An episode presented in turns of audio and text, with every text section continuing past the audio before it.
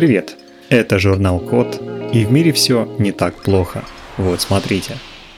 Сделали первое носимое устройство, которое отслеживает голосовую активность и определяет усталость голоса. Из-за разных обстоятельств многим людям нужно постоянно говорить.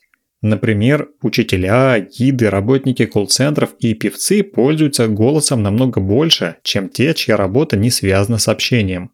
От чрезмерного использования голосовые связки опухают, их выносливость снижается и голос звучит хрипло.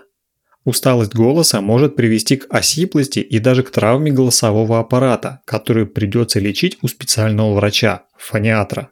Усталость голоса можно предотвратить, если отслеживать, как используется голос. Но для этого пока не было методик и инструментов.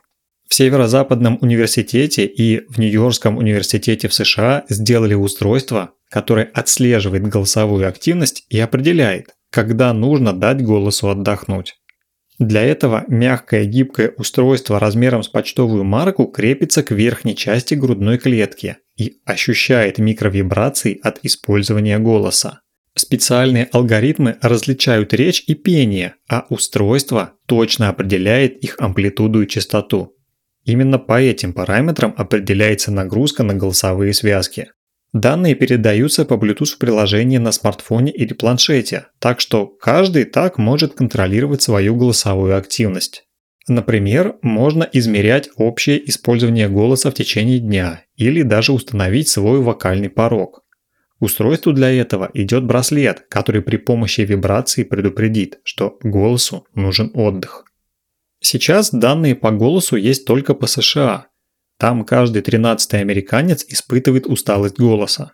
Для России такой статистики нет, но многие россияне постоянно используют голос в работе.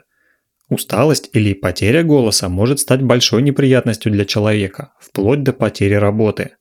Если за голосом можно будет следить так же, как за остальным здоровьем, то многим удастся избежать голосовой усталости и сопутствующих проблем.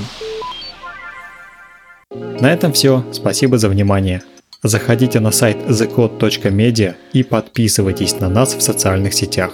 С вами был Михаил Полянин.